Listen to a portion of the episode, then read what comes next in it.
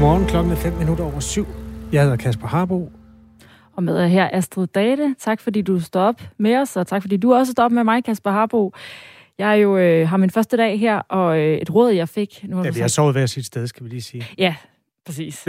Jeg tænkte, det var mere at stoppe her til ja, det her, billedet. Ja, sammen ja, okay. med, øh, til udsendelsen. Ja, klart. Sammen med lytterne. Øh, og et råd, jeg fik, det var, at øh, når man er radiovært, åbenbart, mm. så skal man bruge to navne.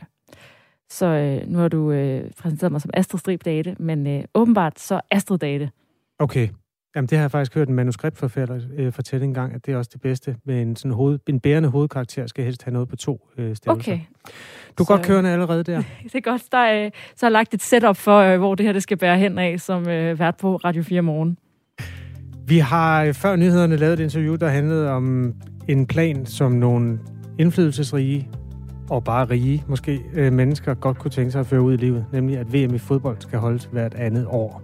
Nogen siger ja, og man har fra FIFA, det er jo det forbund, der styrer international topfodbold, eller landsholdsfodbold i hvert fald, har man jo fået fløjet forskellige kendte mennesker. Blandt andet Peter Schmeichel kunne godt lukkes ned til øh, en ørkenstat for at sige, at han synes, det var alle tiders idé med VM hvert andet år. Heldigvis har vi også Radio 4 morgenslyttere, og de siger det stik modsatte.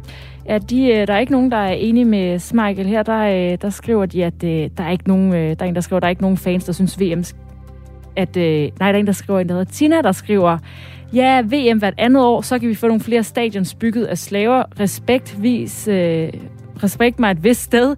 Det handler om penge, penge og lidt flere penge. Hun er altså overhovedet ikke begejstret for den her idé. Der er også øh, Manus, der skriver, øh, Jørgen Annie Manus, der skriver, at øh, det skal være hver fjerde år, fordi det er jo også europæiske mesterskab. Så der er både noget med øh, timing i, at vi har ret mange mesterskaber i, at der er også noget, der skal være prestigefyldt, men der er også noget med kalenderen, der skal gå op. Jeg kan slet ikke regne ud, hvordan det nogensinde skulle kunne lade sig gøre. At det VM, som Danmark formentlig kommer til næste år i Katar, der er jo 10 kvalifikationskampe, som er lidt derhen.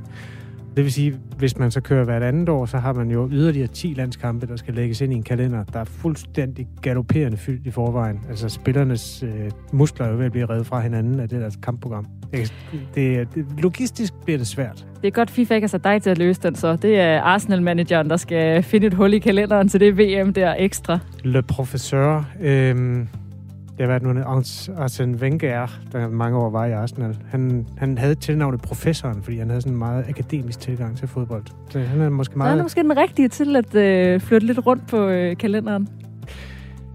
Den her øh, time, som udspiller mellem 7 og 8, den skal om lidt øh, vende sig mod landbruget. Vi skal også se på det tyske valg. Vi skal til nærmere på, hvordan øh, terrorangrebet den 11. september for næsten 20 år siden, hvordan det har ændret verden inden for flysikkerhed siden da. Og øh, husk, du kan skrive til os på Radio 4 Morgens sms, hvis du skriver til 1424. Start din besked med R4 og et mellemrum. Det vil vi meget gerne have. Klokken er 8 minutter over 7. Og fra i dag, der anses øh, corona altså ikke længere for at være en samfundskritisk sygdom, og det betyder, Den gemmer at... vi lige lidt, Astrid. Ja, vi skal okay. lige have, øh, vi skal tale med Thomas Larsen nu. Ja, for pokker da. Det er godt. Det er rigtigt. Undskyld, Thomas. Velkommen til. Du er også allerede med. Ja, det er. Godmorgen, Thomas Larsen.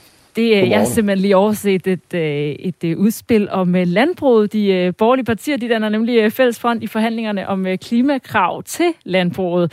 Det er forhandlingerne om landbrugets bidrag til klimaomstillingen, der er gået i hårdknud, og nu går de fem partier i Blå Blok altså sammen om et udspil, der på ny skal lægge pres på regeringen for at finde flere penge til den grønne omstilling i landbruget. Blandt andet kræver Blå Blok, at der bruges 750 millioner til grønt landbrug. Hvorfor kommer udspillet for dem øh, nu? Det kommer jo efter, at øh, der har været øh, kamp og strid om fremtiden for landbruget, og især også øh, landbrugets øh, bidrag til den grønne omstilling i rigtig, rigtig lang tid. Der har været et hav af møder, mere end øh, 60 forhandlingsmøder i alt, og der er en stillingskrig i gang. Forleden der kom landbrugsminister med et ultimatum, den prøvede han at fremstille det i hvert fald over for Blå Blok. Det virkede ikke, og nu kommer øh, Blå Blok så med deres udspil for at lægge pres på ministeren. Midt i det hele, der står der jo altså en meget meget øh, stor og vigtig øh, sektor, og der er også rigtig mange øh, arbejdspladser på spil, ligesom det er rigtig afgørende for den grønne omstilling af landbruget er med.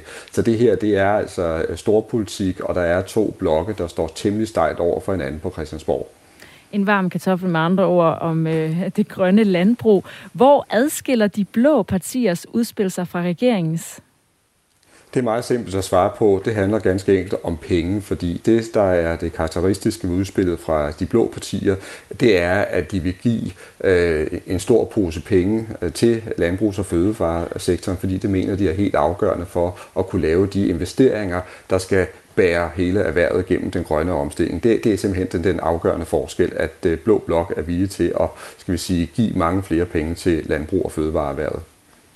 Og de kommer altså øh, med det her udspil sammen, de fem partier i Blå Blok. Hvilken betydning har det? Ja, det betyder jo, at de kan lægge et meget, meget hårdere pres på regeringen, og det er selvfølgelig også øh, vigtigt. Og der må man sige, at når man ser på, hvor samspilsramt Blå Blok har været på Christiansborg i lang tid, så er det faktisk bemærkelsesværdigt, at de går sammen om det her. Øh, og det gør de jo så virkelig for at, at presse regeringen til at sige, ja, der skal gives nogle penge i forhold til den her historiske omlægning, som dansk landbrug skal øh, igennem. Og jeg tror, at musketereden blandt de borgerlige partier, den er så stærk, at der ikke er nogen af dem, der vil gå selv. Altså jeg tror, at de går, de går sammen ind ad døren til regeringen, de vil også gå sammen ud af døren, hvis det ikke lykkes at få en aftale. Thomas Larsen, jeg har lige et lidt dumt spørgsmål, men altså, hvad er egentlig grøn omstilling, når man taler om landbrug? Altså, der er nogen, der synes, man slet ikke skal fremstille svinekød i Danmark mere, og der er andre, der mener, at ja, man skal give den gas på alle områder. Kan man blive enige om, hvad en grøn omstilling er?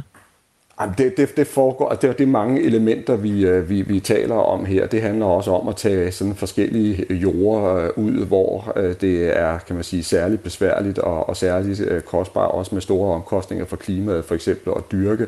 Men hvis man tager dem ud, altså hvilken kompensation skal man så give? Der er en hel masse forskellige store elementer i, i, i spil. Men det man kan sige, Kasper, det er, at alle er enige om, altså, at landbruget er en helt afgørende faktor, hvis, hvis, hvis regeringen skal nå op til de helt overordnede mål, som Danmark har sat sig for, hvis der handler om, hvor meget altså CO2-udledning vi skal reducere i 2030. Og de her øh, ekstra penge, som de blå partier altså vil give, det vil de blandt andet øh, finde ved at genindføre deltagerbetaling på dansk uddannelsen til udenlandske studerende, samt øh, opholdskrav for ret til dagpenge, og resten det skal hentes fra regeringens reserve for 2022, der er afsat i udspillet til finansloven. Og de blå partier de begrunder behovet for flere penge med henvisning til en opgørelse fra erhvervets egen interesseorganisation Landbrug og Fødevare. De vurderer, at det regeringens seneste udspil vil koste 14.000 arbejdspladser, og konservatives formand Søren Pape, han siger sådan her om aftalen. Nu lægger vi øh, kortene frem, vi er utrolig hjælpsomme. Nu ved regeringen, øh, hvor de har, så nu skruer vi ikke øh, op på, på kravene. Vi har lagt alt frem nu, og jeg håber, regeringen bruger det til at sige, okay, lad os så få lavet en aftale hen over midten af hensyn til den store fødevareklynge og mange, mange tusinde arbejdspladser i Danmark. Det vil være det aller, allerbedste for alle parter. Og Thomas Larsen, du taler om øh, en musketeret i, i de blå partier, og altså, vi har jo ikke set dem stå så sammen øh, i seneste lange stykke tid. Hvorfor er det lige her på landbrugsudspillet, at de øh, kan samle sig, og at det bliver så vigtigt for de blå partier? Jamen, det er fordi, det er et øh, meget stort erhverv, der skal igennem en svær øh, omstilling, og, og det er noget, der betyder noget for øh, alle øh, partierne. Øh, man kan sige, hvis man skal tage et parti ud, hvor man kan sige, at det her det er måske er særligt vigtigt, så er det Venstre, som jo står lidt i en klemme øh, her, fordi på den ene side, så vil Jakob Ellemann Jensen øh, gerne gøre øh, Venstre til et meget øh, grønt og klimavenligt parti, og det har man ude også at sige i forskellige interviews her på det seneste. Og samtidig så ved alle jo også, at Venstre er et parti med dybe rødder i dansk øh, landbrug, øh, og også et parti, der øh, vil være optaget af, at omstillingen, den grønne omstilling, ikke kommer til at koste så mange øh, jobs. Så hvis man skal se på et parti i Blå Blok, for hvem det her det er helt afgørende, øh, ja, så er det Venstre, og så de andre partier øh, har i høj grad valgt at køre sammen med Venstre i, øh, i det her forløb. Og hvad har det her betydning for regeringen? Fordi de har altså i princippet allerede et øh, flertal, de kan lave med enhedslisten og de radikale, der også opfordrer til, at øh, regeringen laver en smal aftale med dem og SF. Hvor er det, øh, regeringen står i det her nu? Jamen, det er interessant. Der er sådan set dilemmaer øh, over det hele, og der er også et kæmpe dilemma for, for regeringen, fordi regeringen har jo altså bundet sig op på nogle meget ambitiøse øh, mål for, hvordan øh, CO2-udledningen skal reduceres øh, fra dansk øh, side. Samtidig har regeringen med Mette Frederiksen spidsen sagt, at det her, det kan godt gennemføres, uden det går ud over velstand, uden det kommer til at ramme øh, job. Øh, og nu er vi altså fremme ved det punkt, hvor det skal bevises, og sagen er, at det bliver reelt enormt svært. Og derfor så har øh, regeringen altså også en stor interesse i, at der kommer et, et mere afbalanceret, kan man sige, øh, udspil, øh, som gør, at der kan laves en, en bred øh, aftale. Øh, det er også grundlæggende noget skidt for hele landbrugs- og fødevareerhvervet, hvis der kommer en smal aftale, for så får de ikke de her langsigtede rammer, som er nødvendige for erhvervet. Så der er altså også et kæmpe politisk pres på regeringen i den her situation. Men det lyder som om, at øh, alle er enige om, at der skal ske noget med landbruget, og at det skal være grønnere. Det er vel øh, som udgangspunkt et øh, godt afsæt for en regering at skulle lave en aftale på? Jamen det er det, men du skal ikke tage fejl af, at der er altså netop meget stor øh, forskel, fordi når Blå Blok siger, at de gerne vil hjælpe landbruget godt igennem den her transformation, som landbruget og fødevareindustrien skal igennem, og derfor også gerne vil, vil binde en pose penge i, i enden af det, så kan, kan man gå over til venstre side i Folketingssalen og så se øh, for eksempel reaktionerne fra enhedslisten nu. Og den reaktion er, at de borgerlige vil forgylde dansk landbrug og forgylde fødevaresektoren, og enhedslisten er i virkeligheden klar til, at Blå Blok bliver hældt ud af forhandlingerne. Så det siger noget om, at selvom man er enige om, at, øh, at, at man skal lave en grøn omstilling, så er man ikke enige om metoderne, og man er ikke enige om, hvordan. Tusind tak, Thomas Larsen, politisk redaktør på Radio 4, fordi at du var med her til morgen. Selv tak. En grøn omstilling for de klimaaktivistiske partier og deres vælgere i Storbyen betyder, at landbruget kun kan lave planter, skriver en lytter og fortsætter. At kødproduktionen så flytter til udlandet, og klimaet ikke vinder noget, er ligegyldigt. Bare de grønne kan puse glorien og blære sig over for andre lande, når de møder dem i Davos og FN osv. En anden lytter minder om, at landbruget indtager syvende pladsen på listen over de værste klimasvinere. Altså på syvende pladsen ligger landbruget. Flyindustrien er for eksempel langt værre, skriver lytteren her, og mener i øvrigt også, at man skal huske, at svinekød måske nok koster 4 kilo CO2 per kilo kød, men lammekød koster 21 kilo CO2 per kilo kød. Og sådan kan man øh, blive ved øh, i 1424. Det er det nummer, du skal skrive til, hvis du har lyst til at være med. Øh, du lytter til Radio 4 morgen med Astrid Data og Kasper Harbo.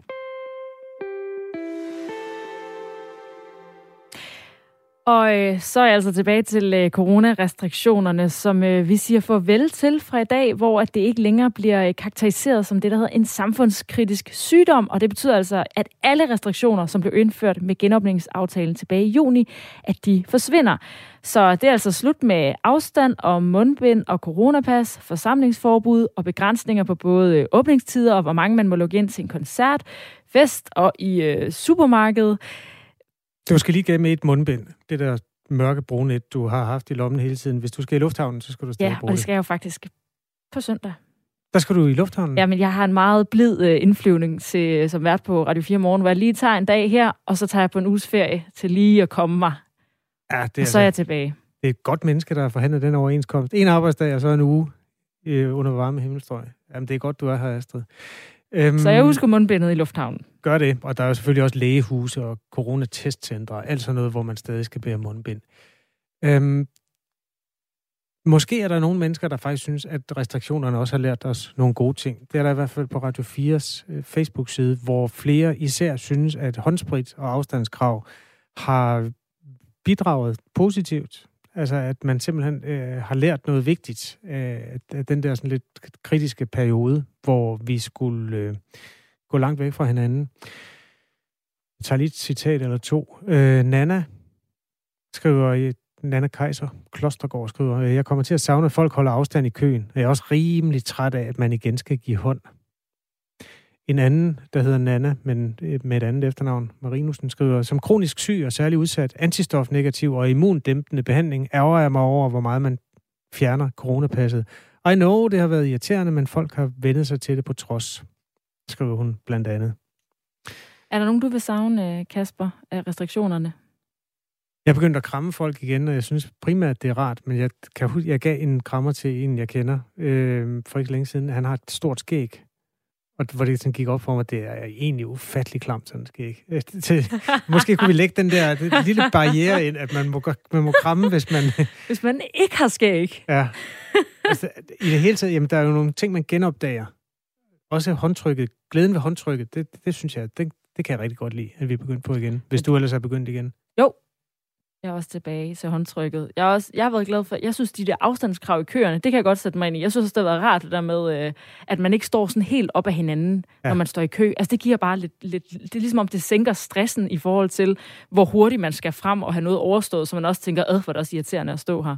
Jamen, det er rigtigt. I supermarkedet har vi også haft den knopskydning på det, at de der skilledimser der, som bliver brugt på rullebånden til at fortælle, her starter dine varer, her slutter mine, de har jo været taget ud af kraft, fordi det var en bakteriebombe. Og det har betydet, at hver enkelt kunde er gået i gang med at læse sine ting op på båndet i det øjeblik, det var den kundes tur. I stedet for, at der står fem mennesker og laver hver sit bjerg adskilt af sådan en lille dims der. Ja, så kommer der et større mellemrum. Ja, og jeg vil da, altså uden at selv have arbejdet i supermarkedet nogensinde, forestille mig, at det, det egentlig bare også gør tingene lidt rarere for den, der sidder bag kassen. De kan også bruge klimavinklen. Så er der mindre plastik, vi skal producere, når vi skal lave skiller til øh, varebåndet. Ja, så er der sådan en kæmpe bjerg af skiller et eller andet sted, vi ikke har brug for mere. Men du kunne godt bruge nogle skægrestriktioner i stedet for. Ja, tak. Øhm, vi har også talt med nogle mennesker om, hvad deres yndlingsrestriktion er. Og øhm, ja, det er vores reporter Emil. Han har lige øh, drejet mikrofonen rundt i samfundet. Det har været rart nok, at bilen lukkede klokken to, faktisk, så man kunne komme hjem i ordentlig tid. Der er det tit, hvor vi bare lige ude og, og tage en øl, og så er der jo mange af mine venner, de kan jo godt lide at blive længere ude, og så tager de jo bare til efterfester, og så tager jeg hjem, og så er det meget, du ved, så er det sådan, okay, nu kan jeg bare tage hjem, i stedet for, at jeg skal sådan du ved, så er det sådan en naturlig pause fra sådan, okay, tager du med til efterfesten, og sådan lidt, ej, jeg tager hjem. Jeg kan godt lide at komme hjem i ordentlig tid.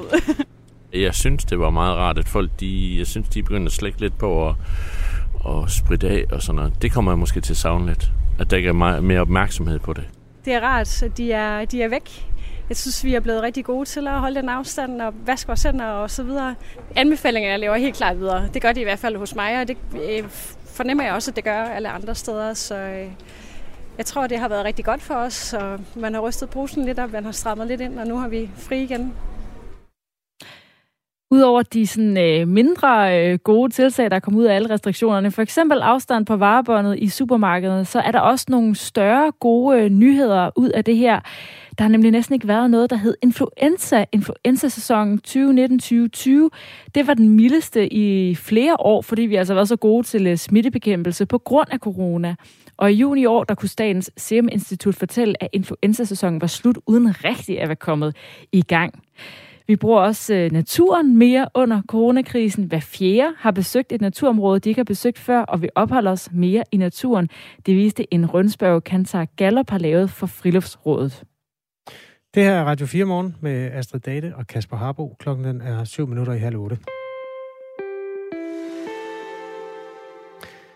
Vi følger det tyske kanslervalg tæt. Det rykker nærmere. I går blev det tyske finansministerium udsat for en razzia af politiet i forbindelse med en mulig hvidvaskningssag.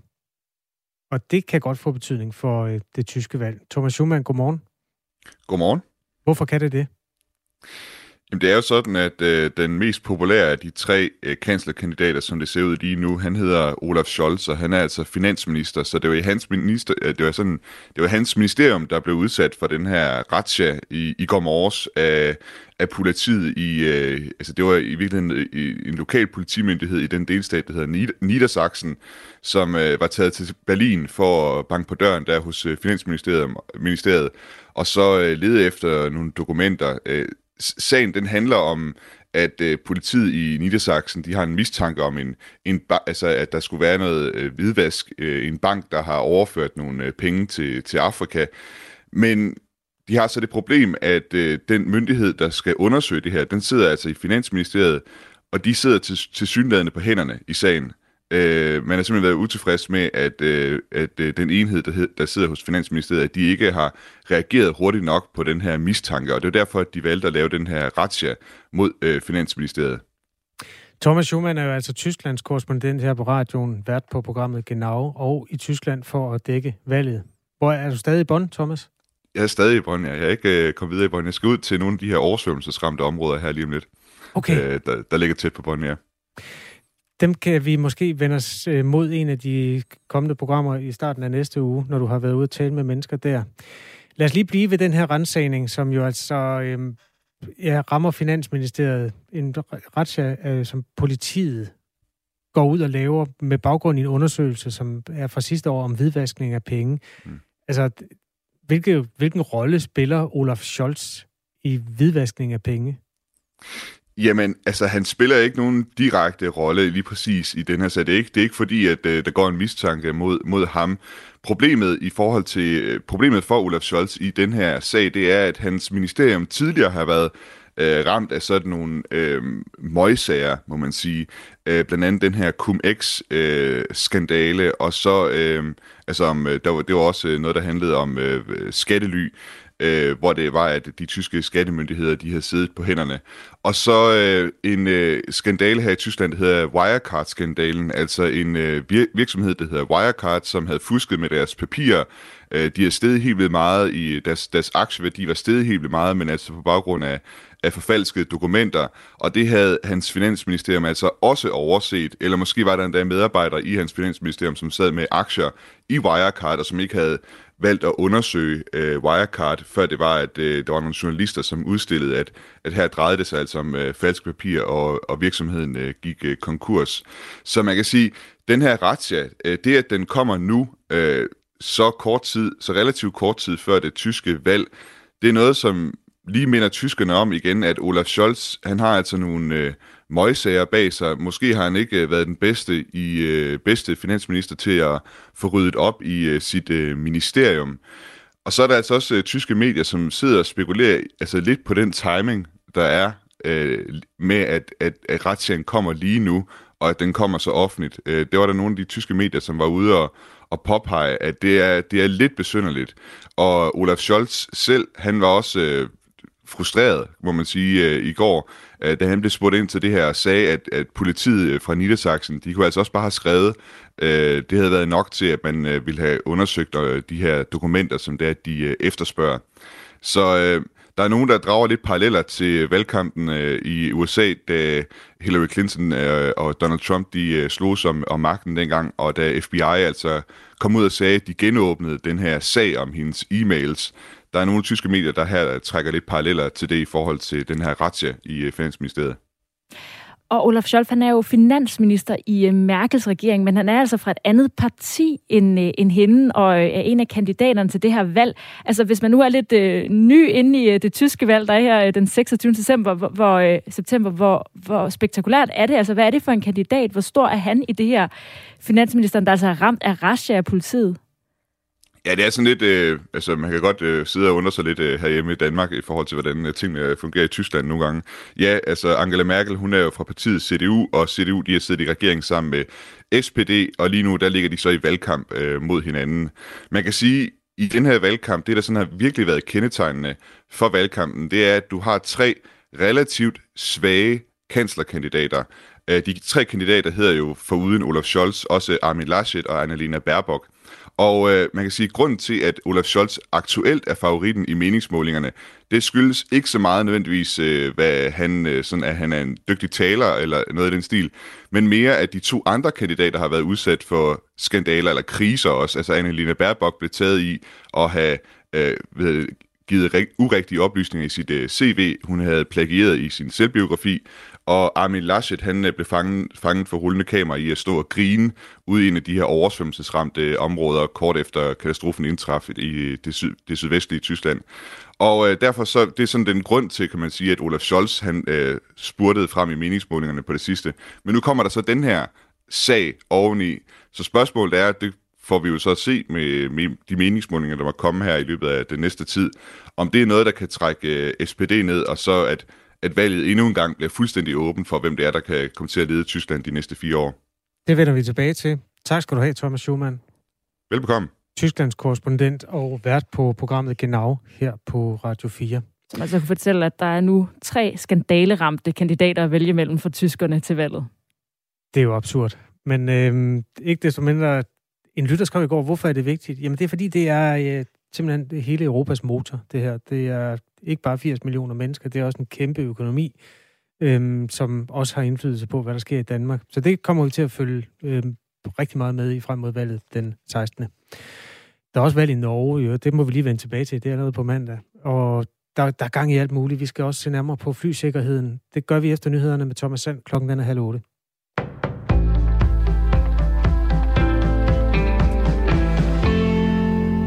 Fem partier i Blå Blok går nu sammen om et udspil, der skal lægge pres på S-regeringen for at finde flere penge til den grønne omstilling i landbruget. I en fælles udtalelse fastslår de fem partiformænd, at målet med udspillet er at sikre arbejdspladser i det danske fødevareerhverv, samtidig med at man opfylder klimaambitionerne. Regeringens udspil vil koste arbejdspladser i de egne af Danmark, hvor det ofte er svært at skabe nye. Derfor spiller vi ud med et klart borgerligt alternativ med høje grønne ambitioner, men hvor vi er villige til at investere i en grøn omstilling af en sektor, som er afgørende afgørende for Danmark, siger de fem partiformænd i udtalelsen. De fem er Venstres formand Jakob Ellemann Jensen, Dansk Folkepartis Christian Thulesen Dahl, de konservative Søren Pape Poulsen, Nye Borgerliges Pernille Vermund og Liberal Alliances leder Alex Vanopslag. Det fælles udspil kan dermed ses som et opgør med det udspil, som regeringen lagde på bordet i sidste uge. Regeringens udspil indeholder blandt andet et bindende klimamål for landbrugets samt et øget krav til CO2-reduktioner på 7,3 millioner ton i 2030. Nu vil de blå partier gå til de videre forhandlinger på baggrund af deres fælles udspil. Det indeholder investeringer for 750 millioner kroner i de kommende år for at understøtte den grønne omstilling. Ifølge politisk redaktør på Radio 4 Thomas Larsen er det ikke svært at se forskel på rød og blå bloks forslag. Det handler ganske enkelt om penge, fordi det, der er det karakteristiske ved udspillet fra de blå partier, det er, at de vil give øh, en stor pose penge øh, til landbrugs- og fødevaresektoren, fordi det mener de er helt afgørende for at kunne lave de investeringer, der skal bære hele erhvervet gennem den grønne omstilling. Det, det er simpelthen den, den afgørende forskel, at øh, Blå Blok er villige til at skal vi sige, give mange flere penge til landbrug- og fødevareerhvervet. 18 måneder med coronarestriktioner som forsamlingsloft, mundbind og coronapas er slut. Siden midnat betragtes covid-19 ikke længere som en samfundskritisk sygdom. Det betyder, at de sidste restriktioner falder væk. I stedet bliver covid-19 nu betegnet som en almen farlig sygdom. Regeringen besluttede i slutningen af august, at den ikke vil forlænge sygdommens status som samfundskritisk. Det besluttede den, fordi epidemien er under kontrol og vaccinationstilslutningen er høj. Den amerikanske præsident Joe Biden vil indføre nye føderale vaccinekrav, der omfatter 100 millioner amerikanere. Det sker i en altomfattende indsats for at øge antallet af vaccinationer og dermed bremse den stigende smitte med delta-varianten af coronavirus. På et pressemøde i det Hvide Hus gav Biden en følelsesladet tale om de omkring 80 millioner amerikanere, der er berettiget til en vaccine, men som endnu ikke er blevet vaccineret. We've been patient, but our patience is wearing thin, and your refusal has cost all of us. So please do the right thing. Vi har været tålmodige, men vores tålmodighed er ved at være opbrugt. Jeres afvisning har kostet os alle, siger præsidenten. De nye regler betyder, at alle arbejdsgivere med flere end 100 ansatte skal sørge for, at deres ansatte bliver vaccineret eller testet for coronavirus hver uge. Tyskland behandler i øjeblikket flere coronapatienter under 60 år end over på landets intensivafdelinger. Fra midten af august til begyndelsen af september blev flere patienter mellem 18 og 59 år end personer over 60 år indlagt på hospitalet med covid-19, det viser tal fra Robert Koch Instituttet. Udviklingen kan afspejle den lavere vaccinationsrate blandt unge i landet. I Tyskland er 83 procent af alle personer over 60 år fuldt vaccineret, mens andelen er 67 procent for mennesker mellem 18 og 59. 1.400 coronapatienter er indlagt på landets intensivafdelinger. Det er en stigning på 22 procent i forhold til sidste uge. I de nordøstlige egne først en del sol, men ellers kommer der kun lidt eller nogen sol, og nogle steder byer, der om eftermiddagen lokalt kan være med torden. Temperaturer op mellem 20 og 25 grader, østvis på lidt varmere.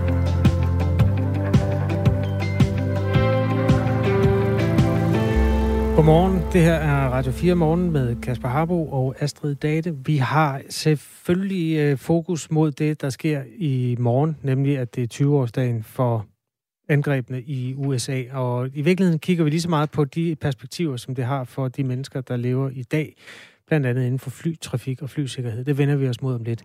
Senere skal vi også tale med øh, formanden for Dansk Sygeplejeråd, Grete Christensen, om de tilbagevendende arbejdsnedlæggelser i branchen der.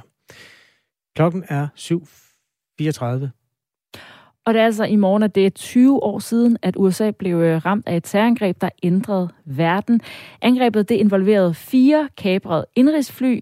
To af flyene de ramte ind i World Trade Center midt i New York.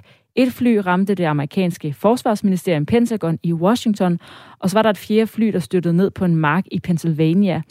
Næsten 3.000 mennesker døde, og det ændrede verden, og ikke mindst måden, som vi rejser med fly på drastisk.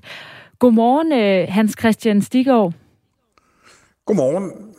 Du er luftfartsekspert og konsulent i flysikkerhed og tidligere trafikchef i Københavns Lufthavn. Hvor var du, da du øh, så eller blev opmærksom på, at der var flået fly ind i World Trade Center? Ja, det var faktisk en meget ejendomlig oplevelse. Jeg var vært ved et møde mellem en række nordiske lufthavnchefer, og øh, vi, vi havde besluttet, at der skulle være et kulturelt indlæg, så øh, vi var på vej ned mod Roskilde Domkirke, øh, da min sekretær ringede til mig og sagde, at det var nok en god idé, vi alle sammen gik tilbage til hotellet og øh, så CNN. Så, så øh, det, det var sådan, det helt startede for mig. Og altså, du var jo, var jo i flybranchen og arbejder med sikkerhed og har vel været en, der måske har tænkt alle mulige scenarier. Men hvor stort var det dengang, da du, op, da du oplevede det her? Det var ganske simpelthen fuldstændig surrealistisk. Jeg var driftsdirektør i Lufthavnen på daværende tidspunkt, og øh, da det her skete, så var det jo klart, at alle dem, jeg var sammen med, vi havde jo kun én ting for øje, det var at komme tilbage til, til vores lufthavn for at se, hvad det var, der skete. For mig var det relativt enkelt at tage en taxa og køre ind til København. For nogle af dem, jeg var sammen med, var det lidt mere bøvlet, men, men men øh, jeg skyndte mig ind til Københavns Lufthavn og, for at prøve at danne mig et overblik over, hvad der skete, hvad vi gør og hvad vi skal. Og det, det, var, det var lettere kaos alt sammen, og det var fuldstændig surrealistisk. Og vi har faktisk også nogle øh, optagelser fra dengang. Et af dem det er fra Boston, hvor et to af flyene lettede. Det ene var Boeing 767 med 81 passagerer og 11 besætningsmedlemmer ombord, der skulle til Los Angeles. Sam call from Washington. I am a situation with American learned a possible hijack. Og det navner de altså det her øh, hijack, den her kapring, hvor at øh, 19 flykabre tog kontrol med de fire fly. Og fra netop dette fly, der tog en stewardesse, Betty Ong, kontakt til American Airlines for at gøre flyselskabet opmærksom på, at de var blevet kapret. Okay, my name is Betty Ong. I'm number three on flight 11, and the cockpit is not answering their phone. And there's somebody staffed in business class, and there's we can't breathe in business class. Somebody's got mace or something. Um, nobody knows who's staffed who, and we, we can't even get up to business class right now because nobody can breathe. And we can't get up to the cockpit. The door won't open. Can anybody get up to the cockpit? Can anybody get up to the cockpit? We can't even get into the cockpit. We don't know who's up there. Og hun taler altså om, at man ikke kan komme ind til cockpittet i, hos øh, de her øh, piloter. Flyene blev hijacket, som vi hører. Hvor usædvanligt er det, at fly bliver hijacket på det tidspunkt? Jamen altså, op igennem 80'erne, 90'erne og vel også 70'erne, der var det jo en relativt almindelig sport, at øh, terrorister hijackede fly. Øh, sikkerheden var ikke så høj dengang, så, så øh, man må sige, at det, det var ikke helt ualmindeligt. Det var ligesom om, at det var aftaget noget der i begyndelsen af 2000. Men, men, men at, at sådan noget som det her skulle ske, var der ikke nogen, der i sin vildeste fantasi havde forestillet sig. Men, men, men det skete, at fly blev hijacket på daværende tidspunkt. Men øh, den her ulykke eller terrorangreb, vi så, er selvfølgelig så øh, nogle helt andre størrelser, og det, der har været med til at ændre måden, vi rejser med fly på i dag. Hvordan var flysikkerheden dengang, hvis vi lige starter med det? Jamen, dybest set, så synes vi jo egentlig, at vi havde en ganske høj sikkerhed dengang.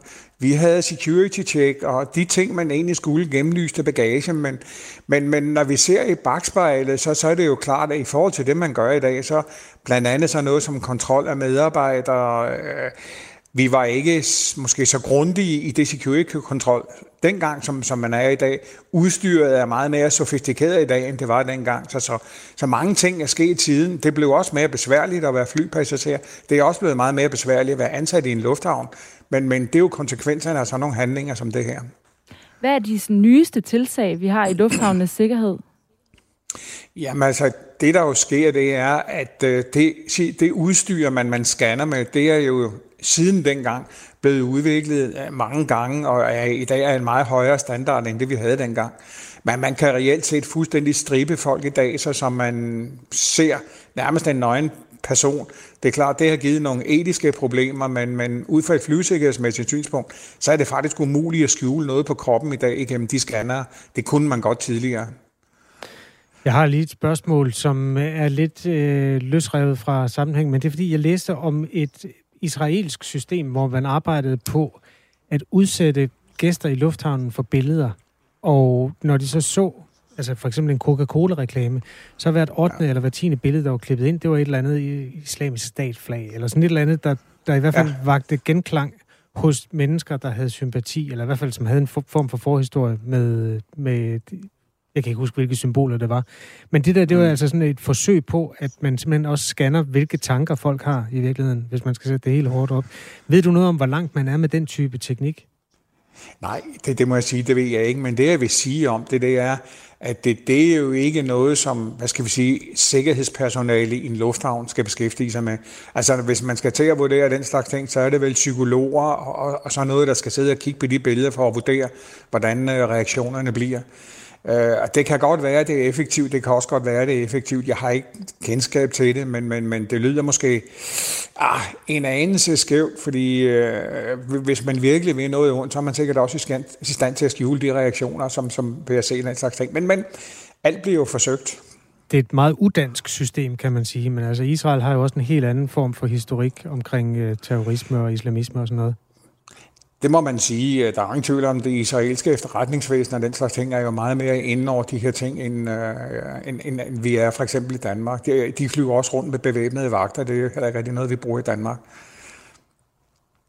Og hvad, hvad så i dag med flysikkerhed? Er der nogle steder, hvor du, øh, altså nu er du jo en fagmand, altså hvordan tænker du, når du rejser rundt? Er du også meget mere opmærksom på, hvordan flysikkerheden er forskellige steder?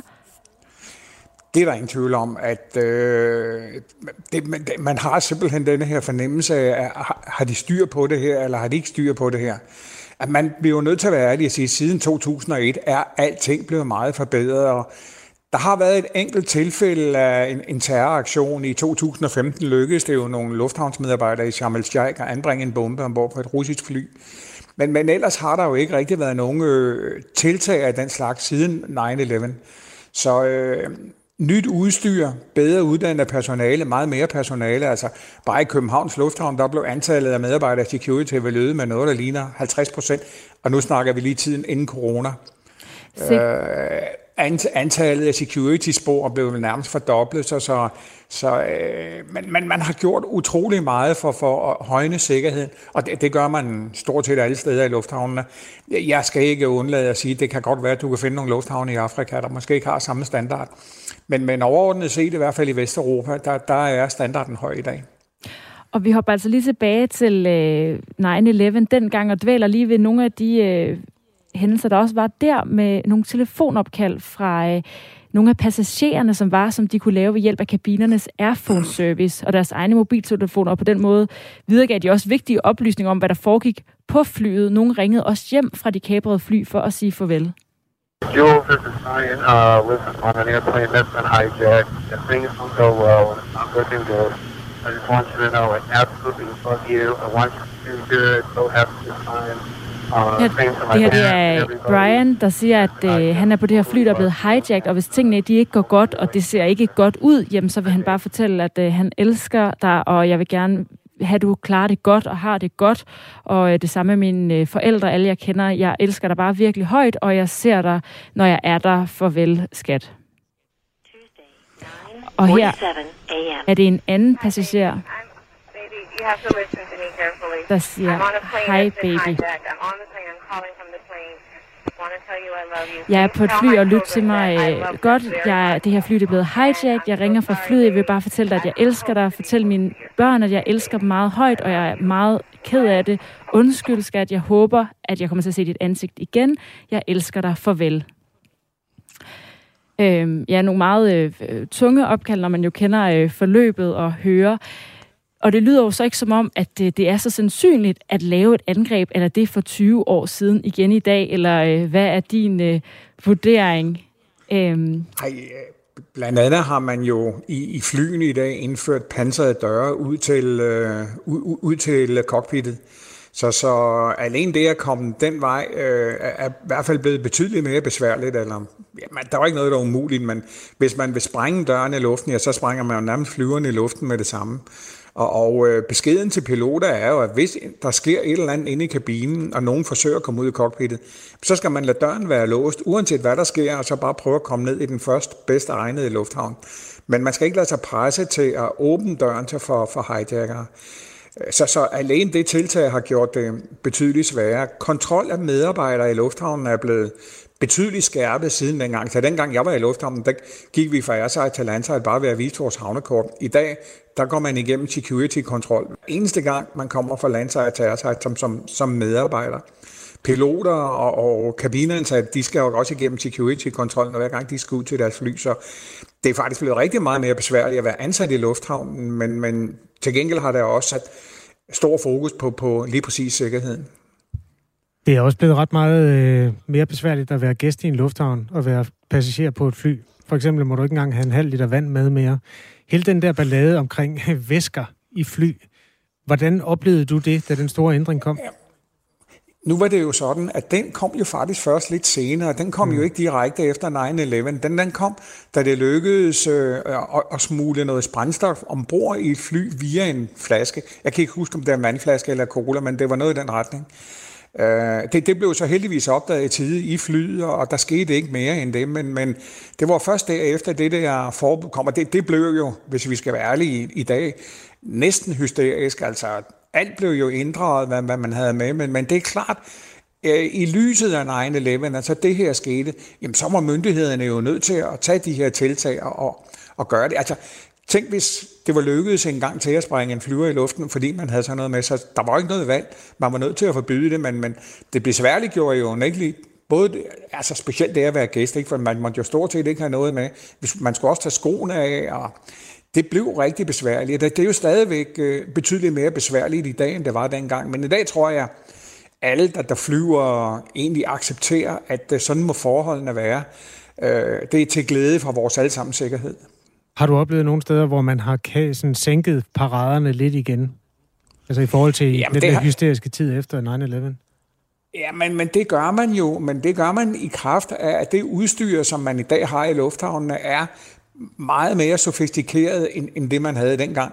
Øh, man kan sniffe brændstof, men man ser igennem bagage, man, man ser igennem folk, havde han nær sagt. Så, så, men man er jo, altså det der for eksempel med at tage skoene af, gør man jo ikke mere, og man er vel også blevet noget mere moderat i sin krav om, at man må have med og ikke med. Og det er i kraft af ny og meget bedre teknologi i det udstyr, man bruger. Tak Hans øh, Christian Stiggaard, luftfartsekspert, konsulent i flysikkerhed og tidligere trafikchef i Københavns Lufthavn for at være med her og fortælle om øh, flysikkerheden dengang og i dag. Dengang fløj tit fra Aarhus til København, skriver Kenneth Fischer. Der var aldrig sikkerhedskontrol i Tirstrup Lufthavn. Øh, og det er jo også historien om det, der skete i... Ja, på det tidspunkt var det Boston, hvor to af de fire fly blev kapret. Altså indrigsfly var omgivet af mindre sikkerhed, og er det for så vidt også stadigvæk på mange måder. Men øh, altså, lufthavnen er ikke, hvad de var for 20 år siden. Klokken den er 7.48. Det er Radio 4 morgen, du hører med Astrid Date og Kasper Harbo.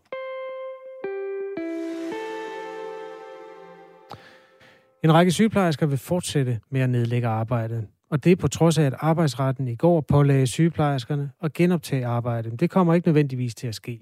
Det siger Luca Pristed, som er operationssygeplejerske på Rigshospitalet i København, og talsmand for en gruppe sygeplejersker, der har nedlagt arbejdet en time om dagen. Bare fordi regeringen har lavet et regeringsindgreb på vores øh, lovlige strække, så er problemet jo ikke forsvundet.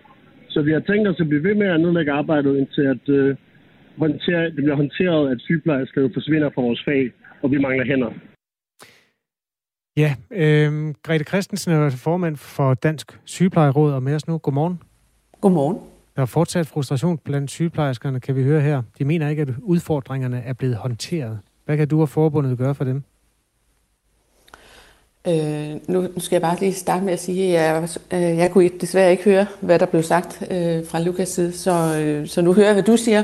Okay, øh, ja, men jeg tror faktisk også, det var i modfase, det klip der. Der var et eller andet teknisk med det. Det er jeg ked af. Men, ja, øhm... jeg kunne ikke høre det i hvert fald. Nej. Øh, øh, men, men jeg vil sige, at øh, det er jo fuldstændig øh, korrekt, at der er store udfordringer ude på, øh, på arbejdspladserne, og at øh, der er store frustrationer derude. Jeg har haft mange medlemsmøder i den her uge, et om dagen, øh, og, øh, og har en tydelig fornemmelse af, øh, hvad det er for nogle frustrationer, der er. Øh, vi må sige, at vi har fået en klar, øh, et klart påbud eller pålæg fra øh, arbejdsretten, og opfordrer derfor også vores medlemmer til at gå i dialog med ledelsen, få lov til at holde nogle faglige møder, så man kan få diskuteret de her frustrationer og få diskuteret, hvordan man rent faktisk kan løse arbejdet fremadrettet, sådan at der er overensstemmelse mellem de opgaver det arbejde, der er, og de sygeplejersker, der rent faktisk er på arbejde. Så, øh, så det er helt klart vores opfordring, at man øh, følger de, øh, de pålæg, der er kommet fra arbejdsretten. Danske regioner har klaget til arbejdsretten, efter at sygeplejersker landet over den seneste tid har nedlagt arbejdet en time ad gang. Det gælder blandt andet, som vi hørte fra Rigshospitalet i København, øh, en gruppe sygeplejersker der, godt 100 mennesker, og også blandt andet Aarhus Universitetshospital. Det her det kommer jo altså efter et lovindgreb fra Folketinget, som sluttede den officielle 10 uger lange strække blandt sygeplejersker, som krævede højere løn blandt andet. Utilfredsheden med regeringsindgrebet har dog ført til, at flere sygeplejersker hver dag kortvarigt har nedlagt arbejdet. Du risikerer, Grete Christensen, at skulle møde op i arbejdsretten igen. Hvad vil du sige der?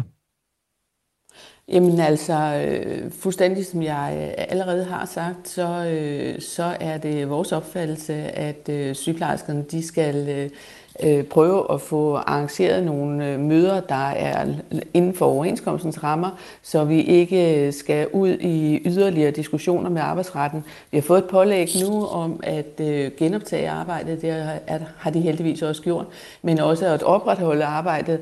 Øh, og så er det vigtigt at få dialogen med arbejdsgiverne omkring, hvordan får vi overensstemmelse mellem de ressourcer, der er til rådighed, og de opgaver, der rent faktisk er derude. Der er ingen tvivl om, at I har nogle øh, altså en, en bestemt rolle, og der, det er jeres rolle at sige til sygeplejerskerne, at nu skal de gå på arbejde. Men føler du et ansvar for, at dine medarbejdere skal følge arbejdsrettens ordre om at genoptage arbejdet? Jeg føler et øh, helt klart et ansvar, fordi det er det, der også ligger i øh, de øh, overenskomster og aftaler, vi har. Øhm, men omvendt så, så vil jeg også sige, at arbejdsgiverne har jo også et ansvar her i forhold til, at de har så mange medarbejdere, som er vildt frustrerede over, at de øh, i mange afdelinger mangler så mange sygeplejersker, at man overhovedet ikke kan få arbejdet til at hænge sammen. Og derfor er det nødvendigt, at man bliver nødt til at diskutere og snakke med hinanden om, hvordan kan vi reducere mængden af arbejde, sådan at øh, man kan have sit arbejde og faktisk øh, kun arbejde det antal timer, man er ansat til. Øh, I øjeblikket lukrerer arbejdsgiverne jo på, at sygeplejerskerne gennem alt for lang tid har arbejdet mange flere timer om ugen, end det de egentlig er ansat til. Dansk Sygeplejeråd har naturligvis taget afstand, øh, men I er til synligheden ikke helt på linje med alle medlemmerne. Hvad gør I internt for at rette op på det? Jamen altså, for eksempel så øh, har vi jo mange medlemsmøder i øjeblikket, hvor vi netop diskuterer, øh, Øh, hvordan kan vi øh, oversætte de frustrationer, der er, øh, og den vrede, der er efter lovindgrebet, og hvor der jo ikke kom nogen øh, imødekommelse af os på nogen måde. Øh, og, så, øh, og så simpelthen få det oversat til en dialog med arbejdsgiverne ude på arbejdsstederne. Altså, der er jo ingen, der har interesse i den kæmpe store frustration, der er derude. Så jeg tænker, at øh, arbejdsgiverne også har interesse i det. Og det taler vi med medlemmerne om på medlemsmøder. Vi skriver til dem. Vi har løbende øh, dialog med dem. Øh, og det er måden at gøre det på. Jeg tænkte også sådan internt, øh, når du skal håndtere dine medlemmer hvad skal man sige, I skal jo gerne fremad herfra. Du kan lige få et input fra en af vores lyttere, Grete Christensen. Han skriver, min hustru er sygeplejerske. Hun føler sig som en kæmpe idiot. De har strækket og ikke fået noget økonomisk ud af det. Tværtimod, nu skal de betale ekstra til, at, øh, til øh, kassen. Altså det er så strækkekassen, der refereres til. Det er sindssygt, skriver lytteren her. Altså det er den frustration, som I skal arbejde jer videre med, også internt. Jeg ved godt, det der med, om vi skal diskutere din rolle i det, det, det kan du jo ikke selv, men, men det er jo dig, der har stået i spidsen for de der forhandlinger, så på den måde skal du, der, der er mange hensyn, du skal tage internt i den sygeplejeråd i øjeblikket. Hvordan har du det med det? Jamen et eller andet sted, så synes jeg faktisk, at øh, det kan godt være, at øh, hustruen her til ham, der har skrevet ind, føler sig som en kæmpe idiot øh, Øh, sygeplejerskerne er så dedikeret til deres fag og har været det igennem alle årene, og det er det, man har lukreret på. Øh, og stadigvæk så brænder de så meget for deres fag, at de jo også sidder med en kæmpe stor frustration over, at arbejdsgiverne og politikerne ikke vil lytte til os. Der er så store problemer i det her sundhedsvæsen, og der er ligesom ikke nogen, der vil indrømme det. Vi lader som om, at vi har et velfungerende sundhedsvæsen, og i aftes kunne sygeplejersker fortælle fra en afdeling, de mangler 47 øh, stillinger besat på den afdeling. I en anden afdeling manglede der nogen af 30. Altså, vi har så store problemer i sundhedsvæsenet, så det her det er ikke et spørgsmål om interne problemer i Dansk Sygeplejeråd. Det er et spørgsmål om problemerne i sundhedsvæsenet.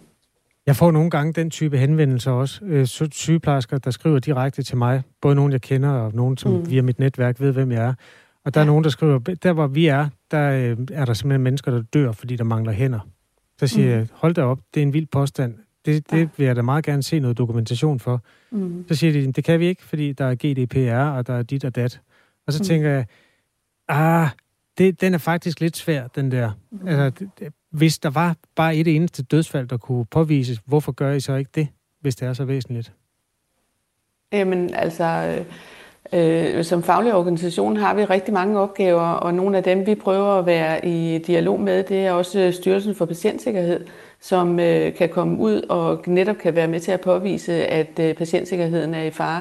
Og det er et af de redskaber, vi har med i, i, øh, i værktøjskassen nu i den kommende tid, fordi øh, vi bliver simpelthen nødt til at aktivere dem meget øh, hyppigere, end, øh, end det har været tilfældet tidligere. Vi kan jo som fagforening ikke stå derude hele tiden og sige de her ting. Det er også meget et spørgsmål om, hvad er det for et ansvar, ledelsen rent faktisk har for at øh, sørge for, at øh, tingene er i orden. Men det lyder jo egentlig som den mest rygende pistol af dem alle sammen, hvis der findes en uafhængig myndighed, der kan påvise, at patienterne er i fare. Det, det, hvorfor gjorde I ikke det fra starten? Jamen, det har vi da gjort jævnligt. Okay. Altså, altså der, der er rigtig mange ting, der har gjort i det her. Øh, så øh, det er ikke sådan, at vi har siddet på hænderne. Situationen er, Grete Christensen, der er nogle af dine medlemmer, der bliver ved med at strække, selvom det er imod arbejdsrettens ord. Har du overhovedet noget i værktøjskassen, som kan stoppe det fænomen?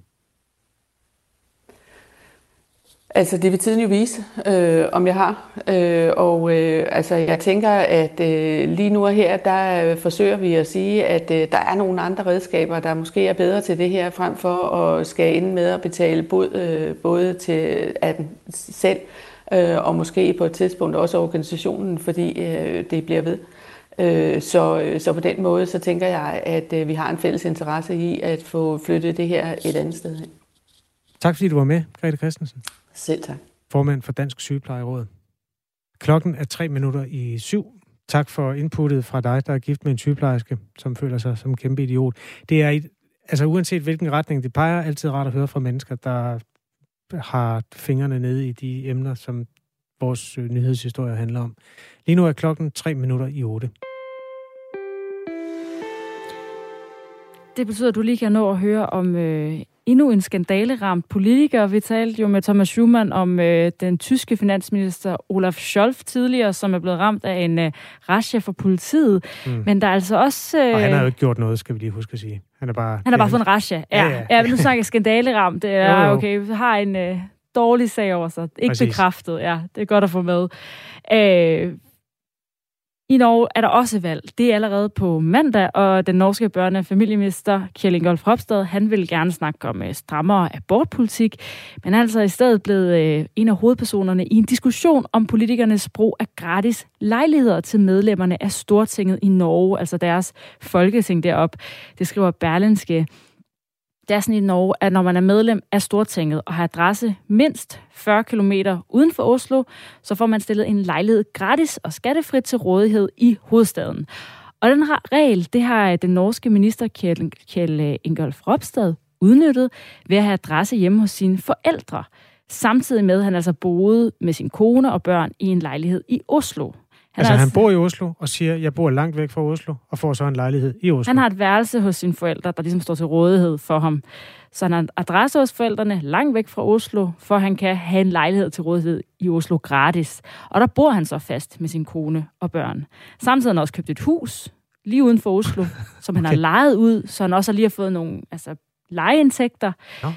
Og han har selv ansvar for at melde det her til Stortingets administration. Det har han så ikke gjort. Øh, og så har han øh, jo boet der i mange år, gratis, fået de her lejeindtægter, huset stedet værdi, det har han så solgt, og så sidste år, der købte han så et hus i Oslo. og flytte adresse med sin øh, kone og børn, i stedet for at bo i den her lejlighed. Og han er altså ikke den eneste, der udnytter de her regler. Der er flere andre norske toppolitikere, der har fulgt Kjell Ingolf Ropstads eksempel og haft adresse hjemme hos deres forældre. Blandt andet øh, en, der hedder Inge Telef Mørland, der er fra deres arbejderparti, der lå værd med at sige, at han altså ejer en lejlighed i Oslo, som han lejer ud, og i stedet så bor han gratis i byen og har gjort det i flere år. Så i stedet for øh, olieproduktion og klima og abortlov og ulighed, som det her jo også taler lidt ind i, så er der altså øh, politikernes misbrug, der lige nu tager vælgernes opmærksomhed. Det er altså øh, Berlingske, der skriver den her historie. Der er tre dage til valget. Det kan nok næsten ikke være værre for en mand, at den kommer frem lige præcis nu. Der er tre sekunder til nyhederne. Du lytter til Radio 4 morgen. De er med Thomas Sand klokken 8.